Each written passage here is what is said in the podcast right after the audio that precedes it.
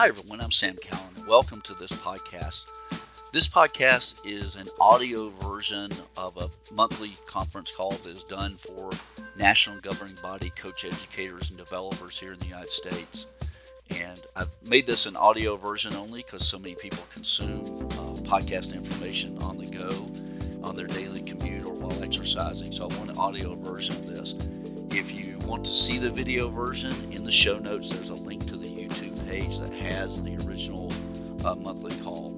So, with that, I'm going to go to uh, this month's call, and thank you for joining us.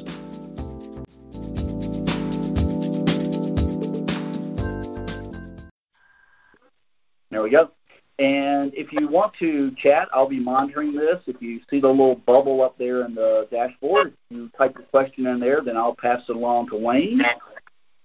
And with that, I'm going to turn this over to uh, Wayne Goldsmith. Let me, let me intro Wayne a little bit here, if I can get my slides to work.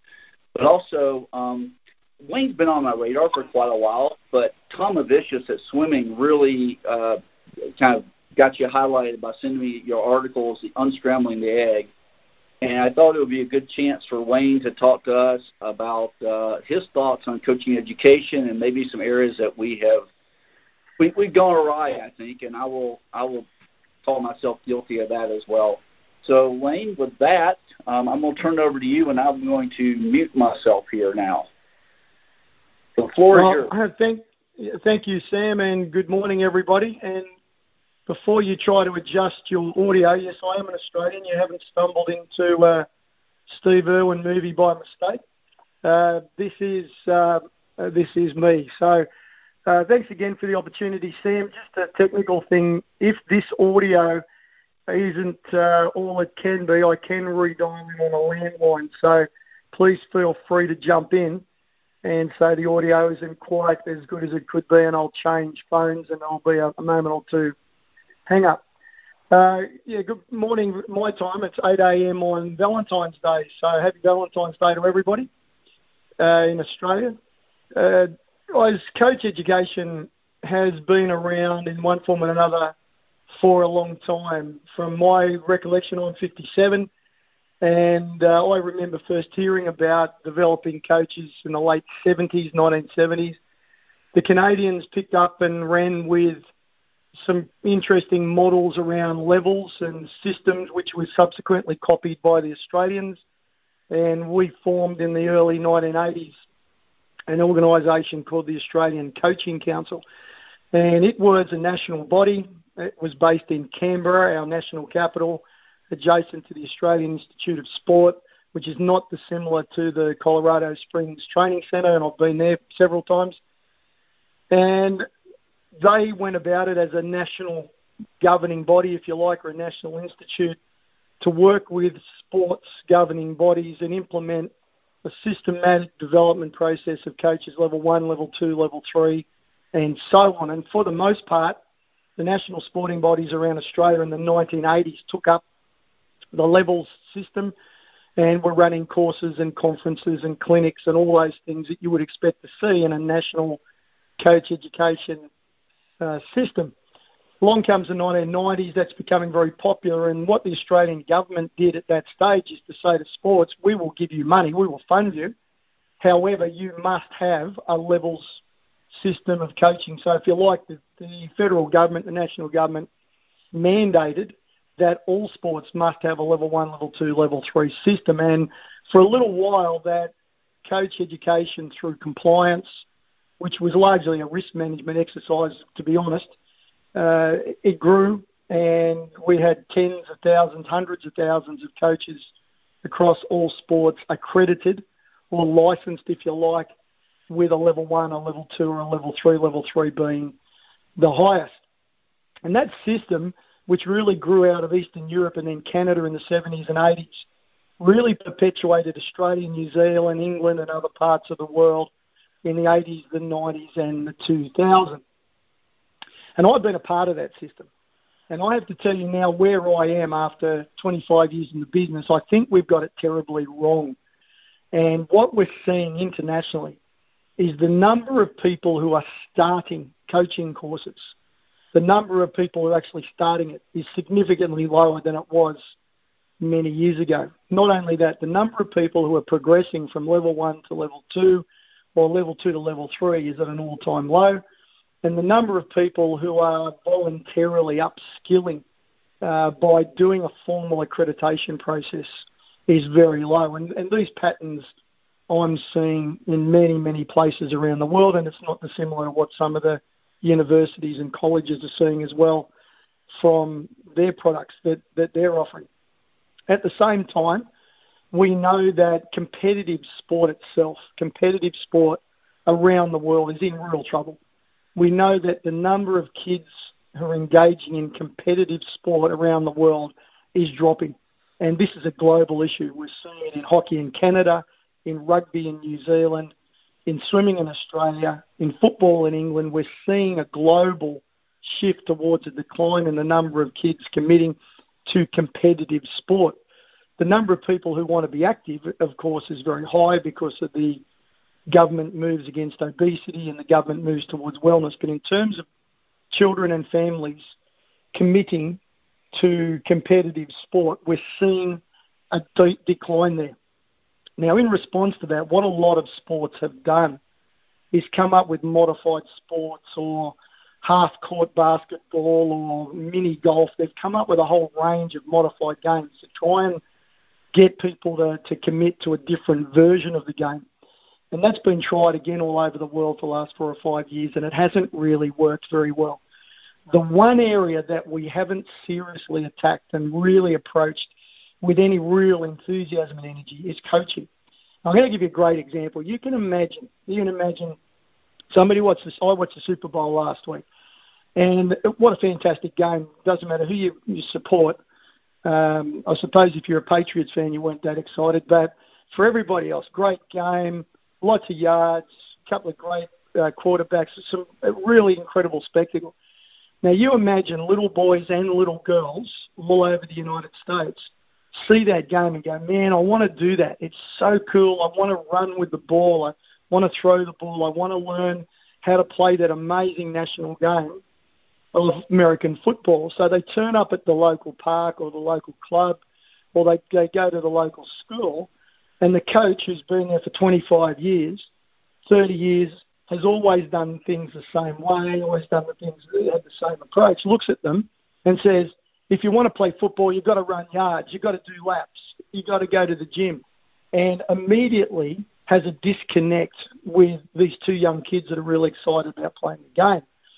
And guys, what we've basically done with our accreditation of coaches, we've made it so much about sports science, so much about exercise physiology, and I'm a physiologist, so I'm allowed to speak ill of my people, that um, we've made it so much science focused that we've got multiple generations of coaches who believe coaching is nothing more than exercise prescription, volume, intensity, frequency, flexibility, core stability, and so on. We've got uh, an accreditation system based on science. My question is who is coaching coaches to coach? Who's actually coaching someone to look into the eyes of that little boy and little girl who just want to play football and say, this is going to be great. This will be a wonderful experience. I'm going to make this interesting, engaging, exciting for you. What's your motivation for being here? How can I create an environment that will help you to fall in love with the game of football so that that love of the game of football will be lifelong? But we've become so obsessed, coaches, and this again, it came out of the 70s, the 80s, and into the 90s. So many coaches have based their coach education not on coaching, not on, all you know, if, if you if you grab a group of coach developers in a room and you say to them, what's coaching about? Or even if you grab 30, 40 baseball coaches and put them in a room and you say, guys, tell me about coaching. What is coaching? They'll all say things like inspiring the heart of young children, uh, touching the minds and hearts, and inspiring change through emotional connection. It's about commitment and dedication. It's about passion it's about drive. It's about enthusiasm. None of those things are in our textbooks. None of those things are in our coaching courses. Who's actually coaching coaches to coach? At the moment, what we're doing, because of the way we've always done it, and it's all based on physiology, biomechanics, psychology, nutrition, because we've based our coach development, coach education on the sciences, that those those important subtleties of human relationships and inspiring the hearts and minds of young children. Who's coaching that? It's almost like running a medical degree, but only teaching law subjects and hoping to end up with great doctors. Or it's like teaching, having an engineering course at university, but only teaching accountancy and assuming that they'll have they'll be good engineers at the end. We, we talk about coaching, and we all believe in, in the qualities of great coaches and the capacity of coaching to change lives. But when we actually get them in front of a screen or in a classroom or in a conference, we bombard them with VO2 max and, and threshold concepts and uh, adenosine triphosphate and three dimensional imaging. We bombard them with science. I'm not anti science, I'm a passionate, and I've led national sports science and research committees here in three different sports. So I am very pro science in its right place with elite athletes who are working towards achieving success at the highest level. The majority of people in our business, guys, 99% of our workforce, are parents, are volunteers, are part timers who just are there with an opportunity to change the hearts and minds of young kids create an environment and experience where kids can learn to love the sport and develop skills, build friendships, and so on. But we're not teaching them to do those things. You know, some little league coach, little league coach goes to a, a coaching course. What do we we hit them with? We hit them with terminal velocities of, of bats. We hit them with how to improve vastus medialis. We talk to them about Pilates programs and and the impact of high protein diets. What we really need to be doing, colleagues, is how do we coach coaches to coach? Now, the challenge, of course, for all of us, if you're running courses, the easiest thing to do is to put up PowerPoint slides, to put out manuals, and to develop books and resources, which are highly expensive. I was just saying to Sam before I came on air, I hate PowerPoint. If anyone here works for Microsoft, I apologise, but I hate PowerPoint with an absolute passion because it it is it, it develops mediocrity in course presenters. It stops course presenters from connecting with their audience. It stops coaches from connecting with each other. And I don't use it. I can use it, but I don't use it. But when I travel around the world, colleagues, what I see as our excuse for coach education is two days full of PowerPoint slides and content and text and books and handouts, and none of those things really are going to help people learn the art of coaching. I often talk about two concepts, and I want to share these with you. There's the art of coaching and the science of coaching. Everyone's obsessed. As coach developers, we are obsessed, as are many coaches, with the science of coaching volume, intensity, frequency, planning, programming, periodization. That's what I call, that's the science of coaching. If you like, that's the content of coaching. But every time a coach writes a training session, every time a coach writes a training workout, they do so with the, with the assumption that the athlete will do the content with the intent with which it was written. So I'll go through that again. So we're, we're obsessed with teaching coaches volume, intensity, frequency, skill sets, skill practices, workout routines, periodization. That's the science of sport. That's the science of coaching, if you like. And if you, I call it the content of coaching. But every time we write a workout, every time we build a training session, we deliver the session with the assumption that the athletes will do the content with the intent with which we wrote it. In our coach development activities, colleagues, so much of our time is spent on the content. But the art of coaching, the real art that it is, and it is an art form, the art that it is lies in our capacity to inspire the hearts and minds of our athletes to do the work with the intent with which it was written. And this blending of science and art is there all the time with good coaches. But my question again to you, as coaches, as coach developers, as coach educators, who is coaching the coaches to coach?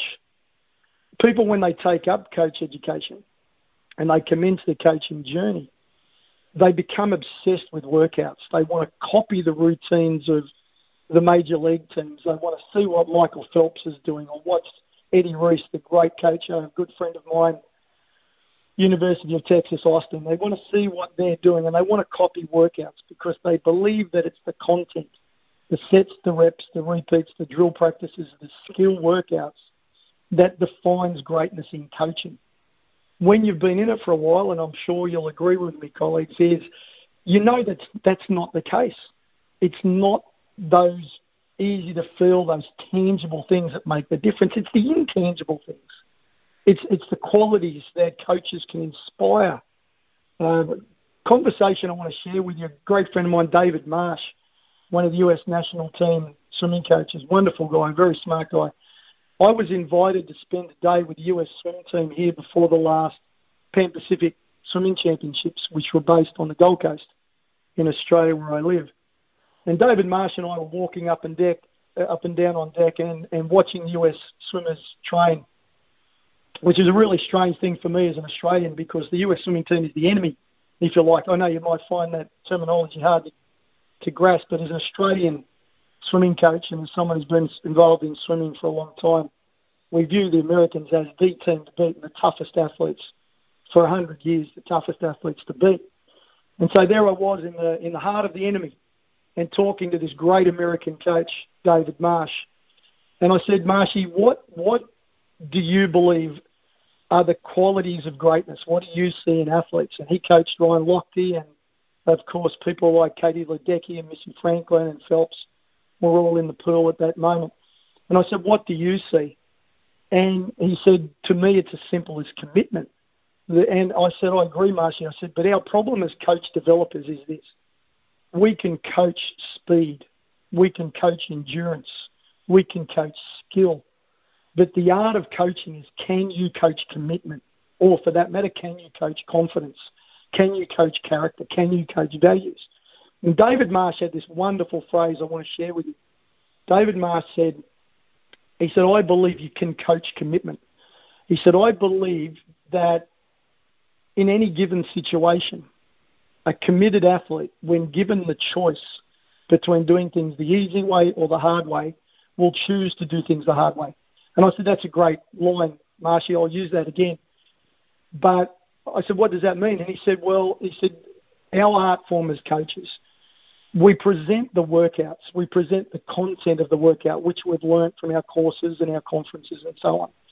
But where the art form is, is we've educated, trained, and developed the athlete to know that if they choose, if the athlete chooses to do things the hard way, or if you like, the right way, that they will achieve everything they ever wanted and will realize their potential. And he said it's interesting that so many people will copy our workouts and will look at our workout design and what exercises we do in the gym.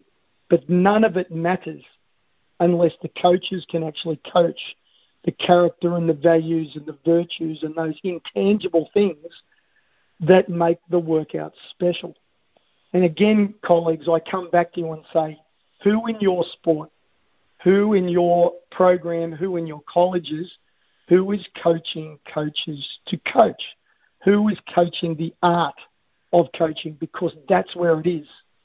I often say to people in courses and conferences, I say, knowledge in sport these days is worthless.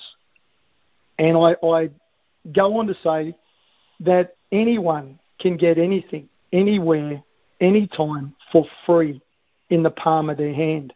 The content of your sport, the sets, the reps, the workouts, the skill practices, the tactics, and the strategies, those things 20 years ago, that was an advantage to know those things. Your knowledge as a coach 20 years ago was your advantage. Now everyone knows what you know. There are no secrets.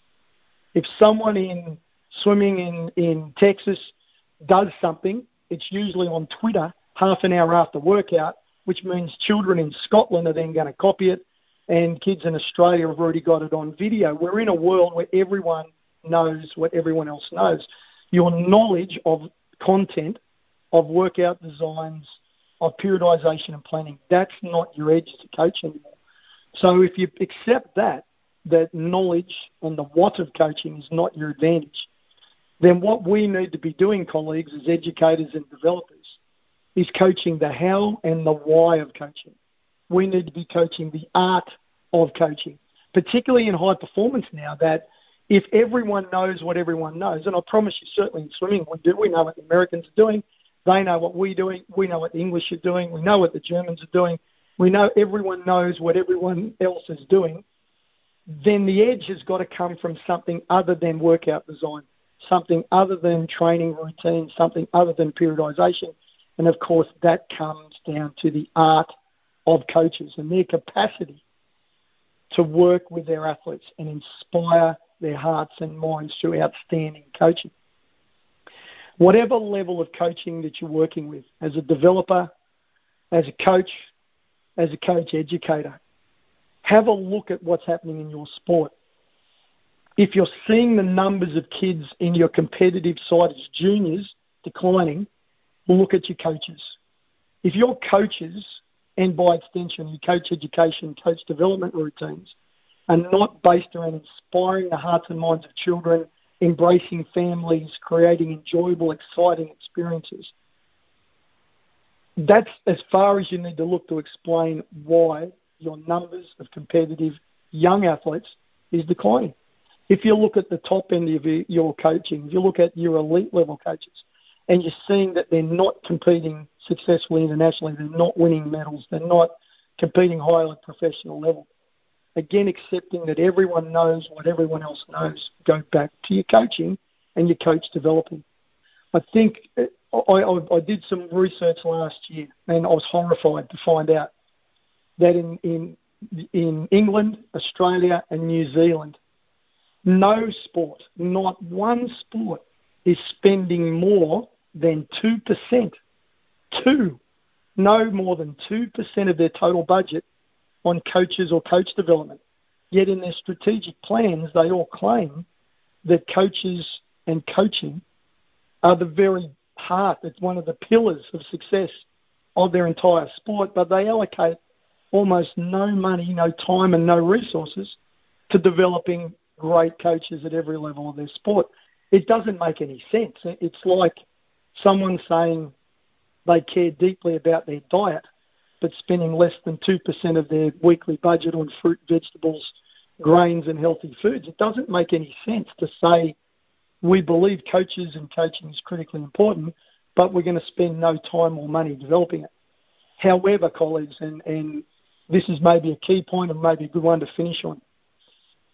What I am starting to see increasingly and very, very happily around the world is sporting bodies are starting to look more at coaches and coaching as the cornerstone of what they want to achieve at every level.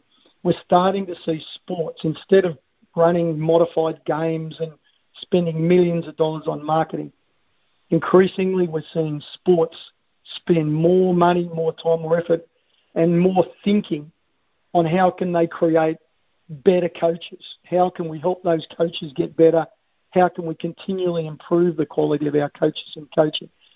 Finally, after, and, and if you're in the industry, it seems very obvious to you, and certainly to me, that to so many people, coaches are the sport. They're the connection between the family and the sport is the coach.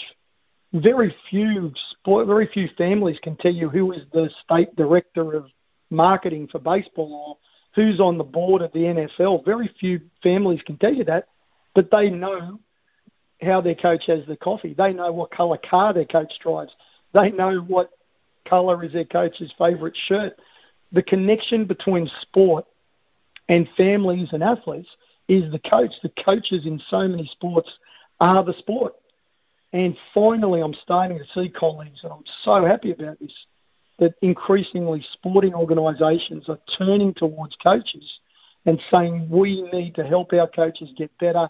We need to work with our coaches and our coach developers because if our coaches are better, our coaches are improving, our coaches are learning, our sport will flourish. It's not going to be easy. It never is. And what I'm seeing for those of you who are in what I call the big time commitment sports swimming, athletics, rowing, gymnastics, high diving those sports are the ones that are struggling the most around the world.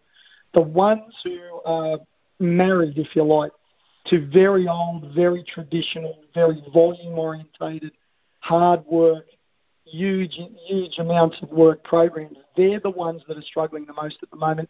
They're the ones that seem to be the most resistant to change.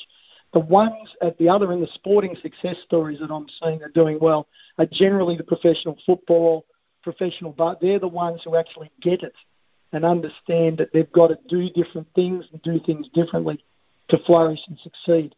Those of you that are in the Olympic sports with those big time commitments, you've got a real fight in your hands, guys, because the resistance to change is greatest in some of those really high time commitment sports where they fall back on history and tradition and habit as their only defence for not changing.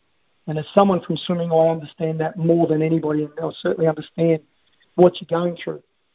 But if we don't impact and we don't change the way we're coaching and the way we're developing coaches, then in some cases, certainly in some states, in your case, and in rural and regional areas, some of those Olympic sports will die. And I can't put it any more direct or more honestly than that. The numbers that we're seeing in competitive sport, particularly in those Olympic sports where big time commitments are required from family and athletes, in rural, regional, country areas, we're seeing the sports die completely. In my view, very much my view, is that it's about coaches and coaching hanging on to methods and techniques and tactics of coaching, which really needed to be changed and challenged 10 years ago. And hopefully, hopefully it's not too late, but I do have some fears. So, Sam, what I'd like to do then, I don't know if you've got some follow up questions, if you'd like to jump in, but that's really my presentation about where I think coaches, coaching and coach development is at. And I'm happy now to go on to any questions or questions from you or for any of the my colleagues. Yeah, let me just uh, remind folks if you want to, uh, two ways. You can either type the question in the little chat box, the little bubble up there on the dashboard, or if you have a question that you don't want to necessarily type out because you're like me and don't type well, uh, if you just want to write question in there, then I will unmute you and let you do that. So I'll give folks a chance to do that. Um, Wayne, I, I am a uh, exercise physiologist by training and started my coaching education world in at, in cycling, which is a very science intensive sport.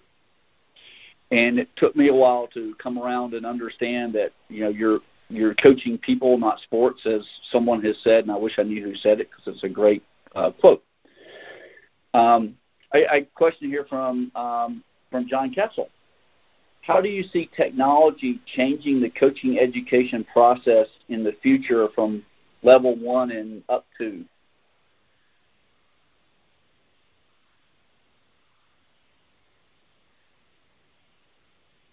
Wayne, did I lose you? No, no, I've, I've still got you. Yeah, um, yeah. Look, excellent, excellent question. Uh, I'm talking with a group here at the moment about how can we use technology in a way that's actually going to impact on coaching. I'm not a big fan of online learning for coaches, apart from absolute basic minimum standard risk management. So, having a set of resources online for things like safety, communication, basic programming principles, those sorts of things. But in terms of actual coaching, I think what technology might offer us is the capacity to show coaches what it looks like. And I'm working with a sport here at the moment where we've got some cameras set up around the training environment, and you can come in live and watch two or three very, very good, very experienced coaches actually coaching. And the reason that I've suggested that to them as, as an idea is that coaches, particularly in rural and regional areas, in country areas, who don't have access to good coach developing opportunities or conferences and so on, they can log in through their device and actually see coaches coaching. And they can get a copy of the workout if they want, but they can actually see and most importantly, they can hear coaches connecting with, talking with their athletes. And my recommendation to this sport, and it's an Olympic sport, is that they set up a few of these, if you like, you know, coach centres of excellence, where coaches around the world or coaches around Australia can log in and say, wow, that's how you communicate with junior athletes. That's how you organise a practice so that everybody gets optimal practice time. That's how you coordinate a training session through team coaching, and they can see it. And we've got the coaches mic'd up as well, so they can hear the tone of voice, they can hear the language, they can hear the subtleties of coaching. I think that represents a tremendous opportunity for all sports is to find I hate using the word best practice because getting better never stops and success is a moving target. The best practice only exists for a fraction of a moment at best. But if you can find a best practice coaching program where you think that's the way to coach, those coaches or that coach or that program really gets it. Video, mic them up, have people come in live and go, wow, I get it now. I see what it looks like. There's a great phrase that says, if you can see it, you can be it. And I think one of the things we haven't been able to do, or maybe we haven't spent enough time and effort on, is finding ways of showing coaches what coaching actually looks like and hearing the, the voice of coaches. That's, I think, the, the great advantage. Um, and that's certainly something that I'm, I'm doing at the moment that I think has got great potential. You, know, Wayne, it's interesting because uh, in the United States, in the last day or two, uh, Steve Kerr, who is the coach of the Golden State Warriors, just did something pretty amazing during an NBA game basically turned the clipboard over to one of his players and said, "Here, you draw up the play. You guys kind of coach yourselves tonight." And I thought that was fascinating. I mean, here's a guy who's coached, you know, a team that's won the world championship, had the best record in in the NBA, you know, one ever in one year, and he did something really neat. And I think that's a video moment that can easily be captured and shown to to people. And you know, it, it wasn't set up that way, but why not use it? So.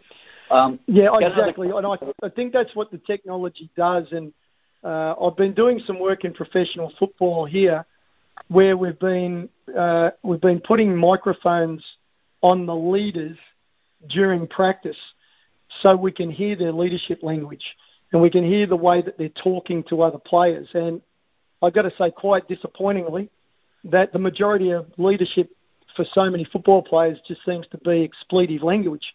But um, w- what we're able to do with that then is sit down with them and say, okay, now I can hear and understand the way you're communicating, connecting with players on the field, because our football is a little different to yours. Outside of the quarterback, as I understand it, in American football, there's not a lot of communication between players. I may have that completely wrong, but certainly in Australian rules football, in rugby football, the players who lead on field, they genuinely lead and direct plays from field with very little connection with the coach, um, except for breaks, which we have about every 40 minutes. So, what we we need to know is how are our players leading. So again, we're using technology in that format where they're wearing microphones during practice, so we can hear what they're saying. Then we can coach them and coach their leadership language to be more effective when they're leading on field during practice and during games. Well, well, as a uh, as a fan of American football, and particularly college football, sadly the trend has been going going towards actually more of the coaches having more control over the actual in-game stuff than they did many years ago. Um, so anyway, I'll, I'll move. I'll get off my soapbox on that one. Um, Michael had a question here about you. You'd uh, thrown out a two percent of budget number, and he asked, did that come from Australian sport NGBs, or is that a stat from across all sports in the world? Now that's Australian sport NGBs and New Zealand sport NGBs and several sport NGBs in uh, England. Uh, they're the only ones that I had access to the information that I was looking at, and I, I was I was I was hor- I wasn't surprised but I was horrified in many ways, purely because of the the contradiction in what the organisations are stating to what's happening in reality. They're saying, and their strategic plans, the strategic planning documents that are online will all say coaching is critical.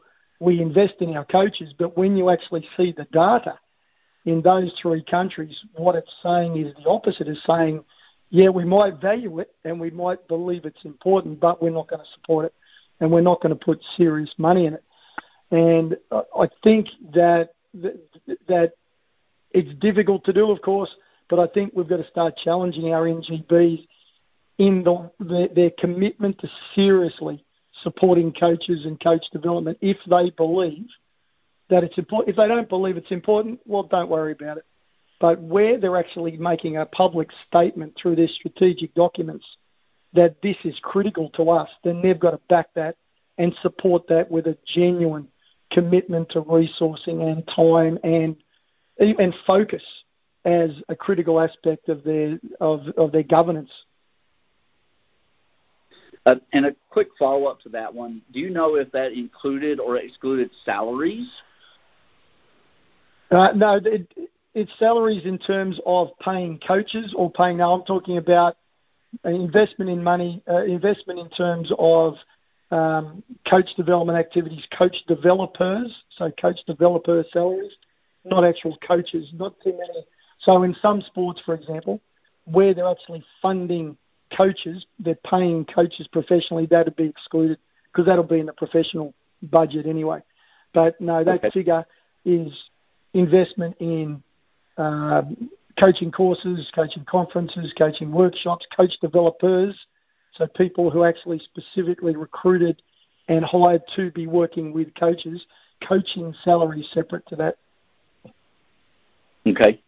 Um, got another question here from Joe. Um, how does how does this translate to volunteer coaches who are not professionals in sport and have full time jobs away from the sport, which is a very common thing here in the U.S., uh, especially amongst our major sports uh, setups? Yeah, wonderful question, Joe, and thank you for asking. I can I can put it. I'll, I'll give you some examples that uh, a game like soccer, a game like football, the way that we've done it and the way that it's been done in so many countries around the world in terms of a coach education or a coach development course, a level one course.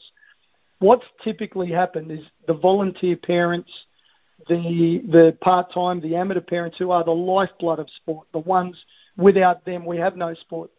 Um, I, I think in most sports, 90% or greater of our workforce are volunteer amateur parents who have other jobs. That what we've done, Joe, in the past is they've come into a coaching course, and our level ones here in Australia and Canada and England and so on are not that dissimilar. That session one on the first morning. So these courses normally run all day Saturday and Sunday. Session one is normally physiology of exercise. So some parent who during the day is a plumber or an electrician or a car mechanic comes in and says, Look, I just want to learn how to help 10 year olds kick a football. The first session we've thrown at them has been how to spell adenosine triphosphate, uh, discussions of mitochondrial volume density, uh, electron transport shuttles. The poor guy sitting there going, man, I left high school at 15 to study a trade course. I'm just here to learn how do I put a smile on these kids' faces? How do I get them to come back next week? How do I connect with their parents? How do I make it enjoyable and safe? How do I develop friendships and foster uh, a love of the sport? That's what he's come to learn because he knows that's what amateur part time volunteer coaching is all about. But instead, we've bombarded these poor suckers with physiology and then session two, acquisition of sports techniques. Let's talk about vectors. Let's talk about um, biomechanics. Let's talk about acceleration profiles. All right, session three. Let's talk about psychology. Yerkes Dodson inverted U uh, um, concepts. We have bombarded these poor volunteers with science because it's easy to teach. In answer to your question, we've got to get all that out, out of there. those volunteers that are coming in to learn, or if we're going out to spend time with them, give them the practices. Don't spend time teaching them periodization. Why does why does a volunteer dad or mum mom working with eight year old basketball players, why do they need to learn to periodize? Why do they need to learn anything to do with Bompa uh, theory and methodology of training? The number one responsibility of working with eight year olds is get them to come back next week with a smile on their face.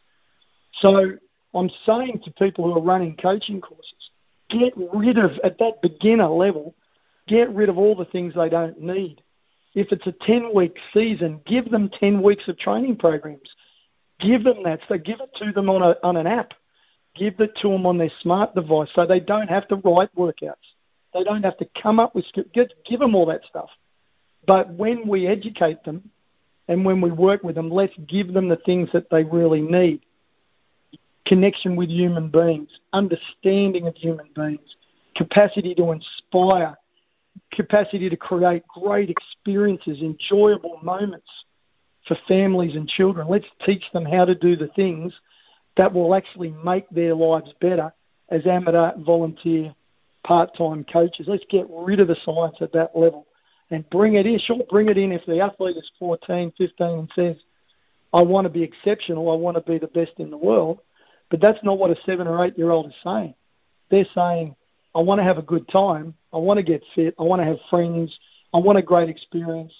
I want to learn something that's really going to excite me. That's what they're saying. The corner, the key for us, Joe, has got to be teaching coaches at that level to do those things. But Wayne, that that ties in wonderfully with last month's uh, session was with Jean Cote on transformational coaching, and towards the end of that, uh, somebody asked a question about, you know, which do you teach first, kind of the transformational coaching ideas or technique and skill? And um, he didn't have an answer for that question necessarily. And, and my thought is, you got to give them a blend of a little bit of both. I mean, they've got to be able to leave there knowing how to run a, a soccer practice or a football practice, but they should also be aware of, you know, some of the, the some of those softer things that you mentioned. How to get the kid to have fun and come back the next week. As as uh, as John Kessel says, you know, his goal was never to be a kid's last coach, and I think that's a you know that's an admirable goal. To, I mean, for youth sport coaches particularly. Yep. Um, all right. Well, I am seeing no more questions in the queue here. Um, and so I'm going to go ahead and uh, wrap this up and say thank you for taking time out of your morning. I know you uh, you, you drop your kids off and then rush to get on this call, and I do appreciate it. For those of us in the states, it's getting towards the end of our work day, um, as yours is the beginning. And um, once again, thank you very much for sharing your thoughts with our group, and I think giving us all a little kick in the seat of the pants to uh, remind ourselves that one, we do need to train our coach developers better, and also that um, there's a lot more to coaching than knowing uh, energy systems and stuff, which I love dearly and have to remind myself of as well. Well, look, I thank you, Sam, and I thank you to my, my colleagues and um, my friends in the United States. Years ago, I heard a phrase that said, if you want to change your life, become a coach. If you want to change somebody else's life, become a coach.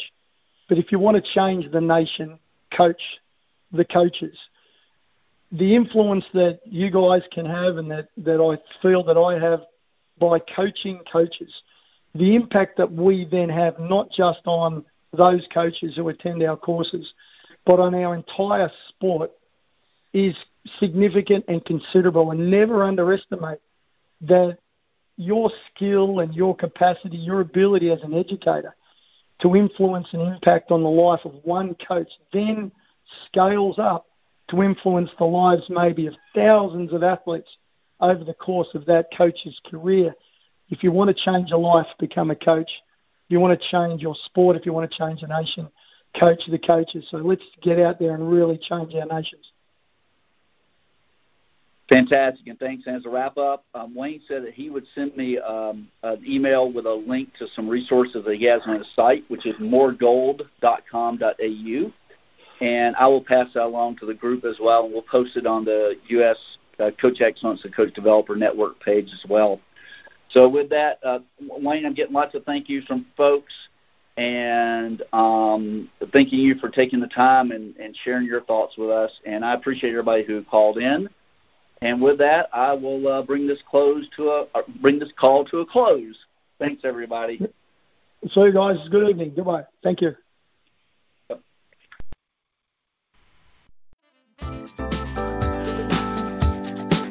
Hey, and once again, thanks for joining us on this audio podcast. I want to uh, put a shout out to Lee Rosefair, who provided the music for the uh, intro as well as for this credit roll. So thank you, and good luck in your coaching.